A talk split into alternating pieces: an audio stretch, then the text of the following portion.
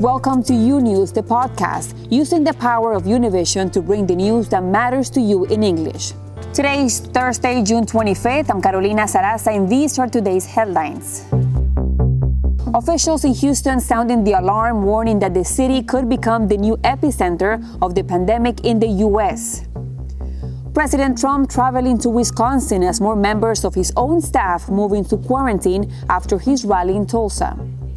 And just one day after a Senate bill was blocked by Democrats, the House announcing their own sweeping plan for police reform in America. This and much more today on U News, transmitting live from our newsroom in Miami. And we begin with this. Major cities across the U.S. fear an apocalyptic coronavirus surge as the number of cases continues to increase every day. Houston, Texas, now set to become the new epicenter. Now, governors in the most impacted states are asking people to practice safety precautions. Lorraine Casares has more details. A grim new coronavirus prediction. Researchers from the University of Washington say more than 179,000 Americans will die by October 1st. The green line on this graphic shows if masks were worn universally, the death toll could drop by about 33,000 more. From pretty much every state that we've looked at, if we can get people to wear masks, we can not only save lives, but I sort of think of it as we can also save the economy because we can mm. keep business going. This comes as more than half of the U.S. is seeing an increase in week to week cases, with records being set in California, Florida, and Texas for single day coronavirus case reports. You need to understand COVID 19 is still here Uh, is spreading faster than ever before. Experts warning Houston could now become the worst affected city in the country. The governor stopping short of implementing a stay at home order. There's never a reason for you to have to leave your home unless you do need to go out the safest place for you is at your home. In California, numbers soared on Wednesday with more than 7,000 cases. Governor Newsom pleading with young residents that might be infected but asymptomatic. Be careful about mom and dad. Be careful about your mother in law, your father in law, your grandparents, because they remain vulnerable. In Florida, the hardest hit county, Miami Dade, hit a 27% COVID positivity rate on Wednesday. For leaders, 10% was the maximum acceptable for reopening. Miami Mayor Francis Suarez said he'll ask the city commission to implement a civil fine for up to $250 for those not wearing a mask in public. Meanwhile, the tri state area, New York, New Jersey, and Connecticut, where cases continue to drop, governors have imposed a 14 day quarantine for travelers from state with high coronavirus rates. You fly into New York, we'll have your name, we'll know where you're supposed to be staying. Uh, there'll be random checks.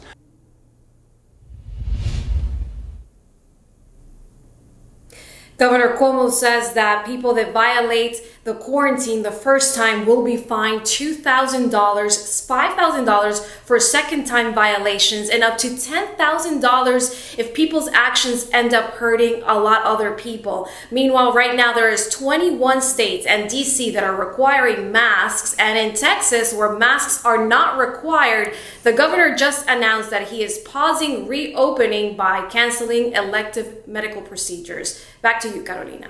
Thank you, Lorraine, for that live report.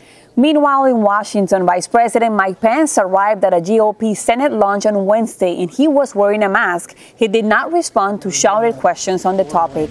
President Trump and members of his administration have refused to wear a mask in public, even at crowded campaign rallies and White House events.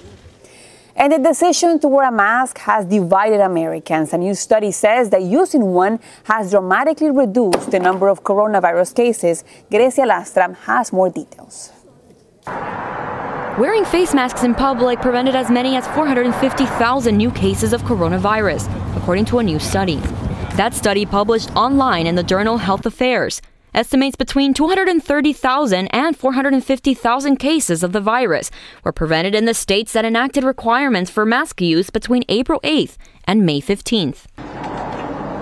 Researchers say wearing face masks in public reduced the daily number of coronavirus cases by as much as 2% in Washington, D.C., and the 15 states that mandated their use, compared to the states that did not. The longer the mandates were in place, the higher the reduction in COVID 19 cases. Researchers also looked at the 20 states that imposed employee only mandates but not public mask use, and did not find a significant impact on the spread of the coronavirus in those states.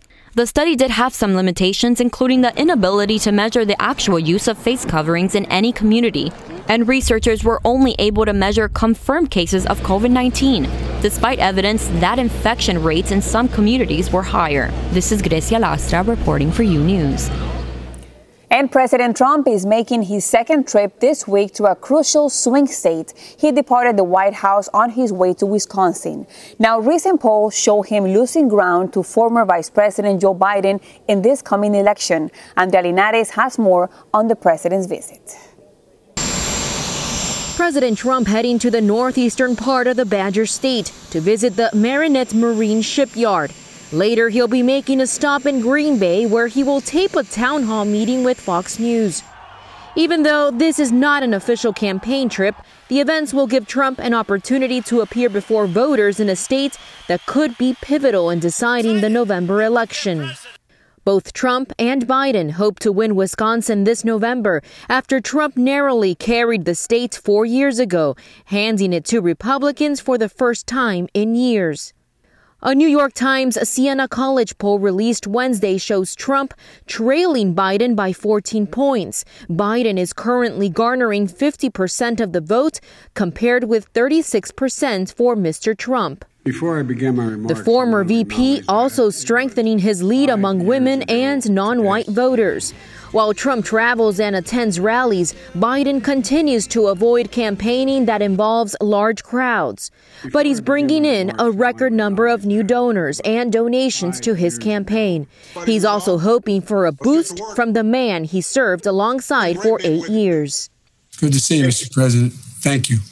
Love you, Joe. Former President Barack Obama, who slammed Trump for his handling of coronavirus. Uh, suggests that uh, a, a, deadly disease is fake news that sees uh, the Justice Department as simply an extension and an arm of the personal concerns of the president. Meanwhile, as the nation sees a rise in coronavirus cases, dozens of Secret Service agents will be quarantined following President Trump's rally in Tulsa, Oklahoma. That's according to a law enforcement official who described the quarantine as a precaution. This comes after eight Trump staffers who helped set up the event tested positive for the coronavirus, as well as two Secret Service agents.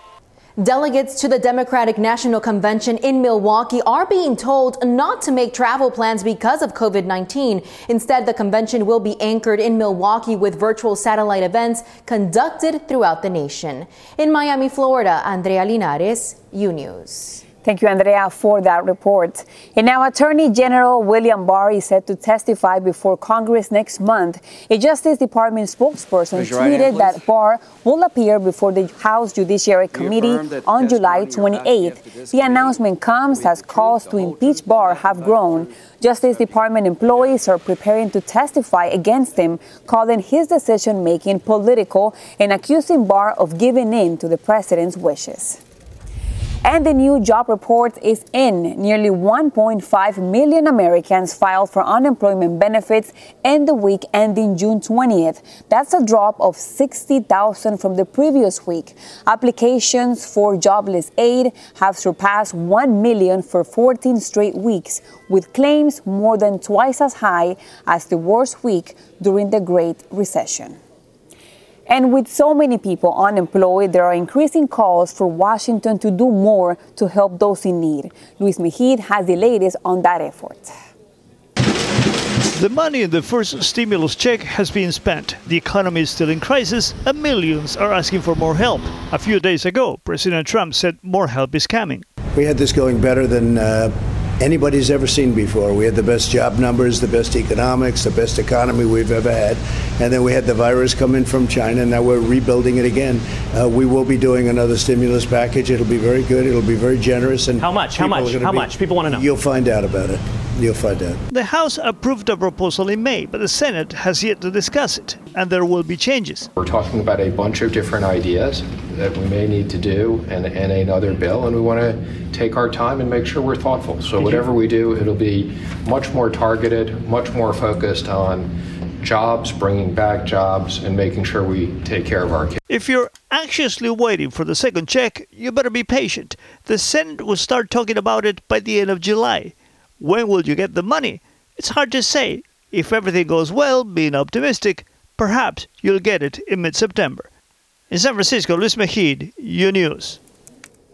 Thank you, Luis, for that report. And now the EU is considering closing its borders to travelers from some countries, including the U.S., to protect its citizens from coronavirus. Officials in Europe are looking at a number of factors, including the number of new infections, the trend of those infections, and how treatment is progressing. The U.S. has the highest rate of COVID 19 related deaths and infections in the world. Meanwhile, more than 7,000 people who work at Disney World in Florida are worried about the park reopening.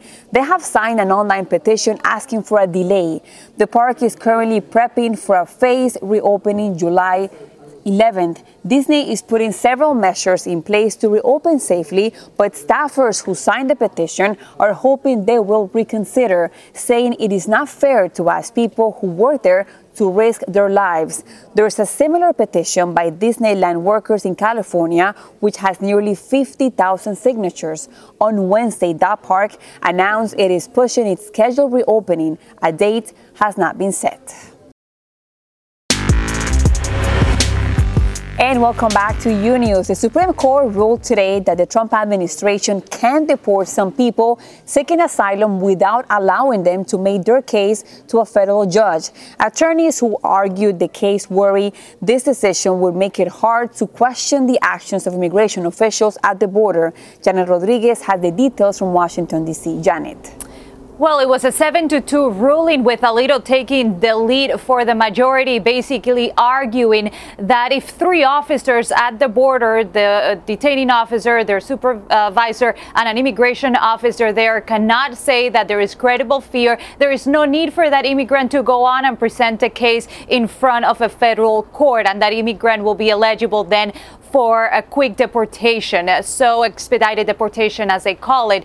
And this was uh, presented on behalf of a Sri Lankan refugee who had that same process denied to him. He couldn't go in front of the federal court, and his lawyers were trying to say that that was not due process for that immigrant, that he did fear that going back to Sri Lanka would put his life at risk. The ACLU lawyers who defended the case said today after the ruling that it would be hard to question the actions of immigration officials at the U.S. border, and this decision will impact potentially tens of thousands of people at the border who will not be able to seek a review of erroneous denial of asylum. Now, Sonia Sotomayor, Judge Sotomayor and Judge Elena Kagan dissented, saying that today's decision handcuffed the judiciary's ability to perform its constitutional duty to safeguard individual liberty. But in a 7 to 2 win for the administration to make it even harder for people seeking asylum to remain in the U.S. and fight their case.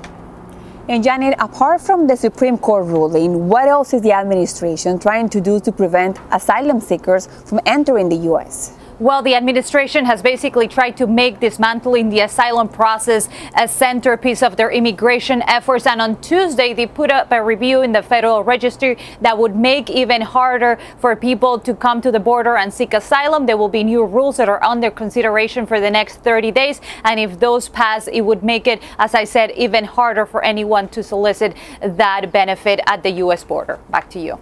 Thank you, Janet, for the live report from Washington, D.C. Now, House Democrats are ready to pass a historic police reform today, setting the stage for a showdown with Republicans in the Senate. This just one day after the Senate failed to advance a GOP led police reform bill. House Democrats will use passage of their legislation to pressure Republicans on the tougher changes they're asking. The goal is to prevent excessive use of police force nationwide. George Floyd's death on May 25th sparked nationwide protests over police brutality and racial injustice that have put pressure on Congress to act. And it has been happening across the country, thousands reporting an increase in illegal fireworks going off at all hours of the night. Blanca Rosa Vilches takes a look at the growing problem in New York City. It's not the 4th of July yet, but it seems like it is in streets across New York City. No duermo. Y si quiero coger sueñito, ¡pum! Ahí viene otra vez. They don't let me sleep. It sounds like a bomb, she says. No despiertan. Eso como una bomba. They wake up my son and my entire family in the middle of the night, says this mother. Several cities like New York, Boston, and Pasadena have had their emergency response systems overwhelmed with thousands of 911 calls. This week, a homeless man in New York City was attacked with fireworks at midnight while he was sleeping on the street. This is a real problem. New York City Mayor Bill de Blasio also launched a plan to send agents into neighborhoods who will be in charge of dealing with the biggest fireworks problems. The city will also summon the residents that do not obey the new measures. In New York, Blanca Rosa Vilches, U News. Thank you, Blanca. And now to an update from Texas on the search for the 20 year old Army soldier Vanessa Guillen. Pedro Rojas has been following the case and has more details from Belton, Texas. Pedro. Yes, we're here in Belton, Texas, where Tim Miller and his team of Texas EquuSearch have been staying in the last few days with this fifth time yeah. of efforts to find Vanessa Guillen. And you have said that uh, so far no results. And today you are deciding to go ahead and temporarily suspend this search. Tell correct. us a little bit about yeah, it. Yeah, correct. And uh, it's very difficult to to suspend the search. I mean, we came in here with a, with a lot of uh, very extremely optimistic that we were going to end up with results and and here we are. So, you know, we're a, a, phone call away. I think the investigation certainly is moving forward. Uh, we're one phone call away and four hours away of being back here. I, I talked with a sister. It was heartbreaking on her. It was heartbreaking on me to go ahead and give her the news we was going to temporarily suspend it. But uh, I think we've used up every resource that we've got at this time and again, I'm optimistic things are going to move forward. I'm optimistic we're going to be back, and uh, and I think there will be an end to this story. Uh, as I told the sister, I just don't believe it's going to be today. One one of the things that we have noticed is that at least in the last week and a half, there were more more information coming out, but again, you were hitting dead ends because there was no much to go by as far as facts or what have you. What was the problem that you saw in the last? Uh, well, you know, yeah, we had many, many calls come in. Many came into the military. Many came into us. We forwarded all the leads that came into us to the military. There's many investigators working this case the Texas Rangers the came more, and I mean, the list goes on and on. And um, unfortunately, none of the uh, none of the information developed into what we was hoping it was going to develop. Um, like I said uh, earlier, every area that we were in searching, we had a reason to be there, and uh, we know where she's not. So uh, hopefully, the information is going to come in, and we'll know where she is. Well, thank you so much, Tim, for your efforts and thank you for what you've done here in this area. As, as Tim said, his team is basically leaving the area in the, next, in the next few hours, as a matter of fact. And as he said, he will be just a phone call away in case the family or the detectives come back with another information. He will be back here in Central Texas. Back to you. More U News after this short break.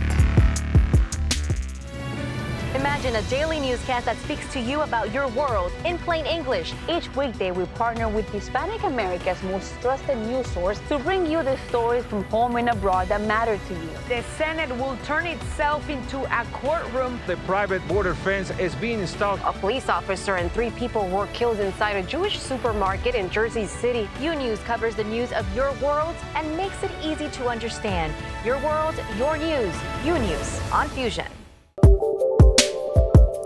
Welcome back to U News.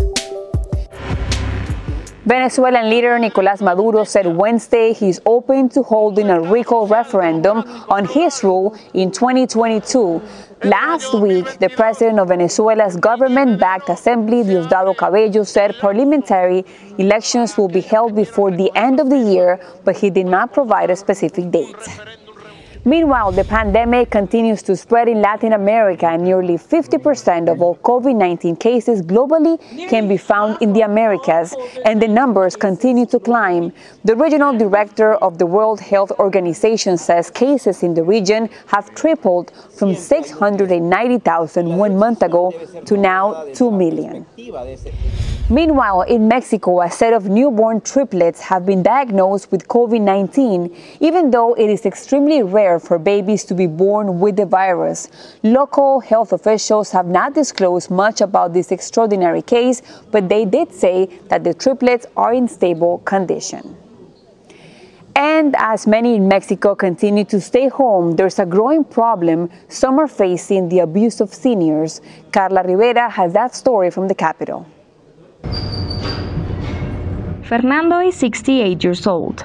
He's a taxi driver. For years, he has suffered mistreatment at the hands of his children. However, during the COVID 19 pandemic, the tensions at home increased. I don't know what to do. The truth is that getting home makes me sad. Sometimes I don't want to go home. Sometimes I see my son nervous, and when he's nervousness, he wants to explode, and that's when he wants to hit me. The elderly had been at higher risk for developing more serious complications from COVID 19. However, during the confinement, they have also been vulnerable to another problem physical and mental mistreatment. Although the local Mexico government reported that complaints in general decreased during quarantine, the number of complaints regarding family violence increased. There are different types of violence. There is physical violence, heritage violence, and in a small percentage, there is also sexual violence. According to recent reports, the elderly suffer abuse at the hands of their sons and daughters. One of Fernando's sons is a drug addict. In order to get money, he has sold Fernando's belongings and has stolen his bank card. Violence at home has led to Fernando using his taxi for work and to sleep. I leave my house at 3 or 4 in the morning when he gets aggressive and starts screaming. I leave the house, take my keys, I drive to the center or side of the city, park my taxi, and go to sleep. Elderly abuse has become prevalent during the pandemic, with many reporting fear of being killed by their family members. My daughter hits me. She broke my arm. I don't know what to do because this is not the first time it happens. I'm afraid that she will kill me. She will do anything to keep my house. From Mexico City, Carla Rivera, U News. Thanks for listening to U News, the podcast. Don't forget to follow U News on Instagram, Twitter, and Facebook. And if you haven't yet, go to Apple Podcasts and subscribe, rate, and review. And join us tomorrow for a new episode. Until then.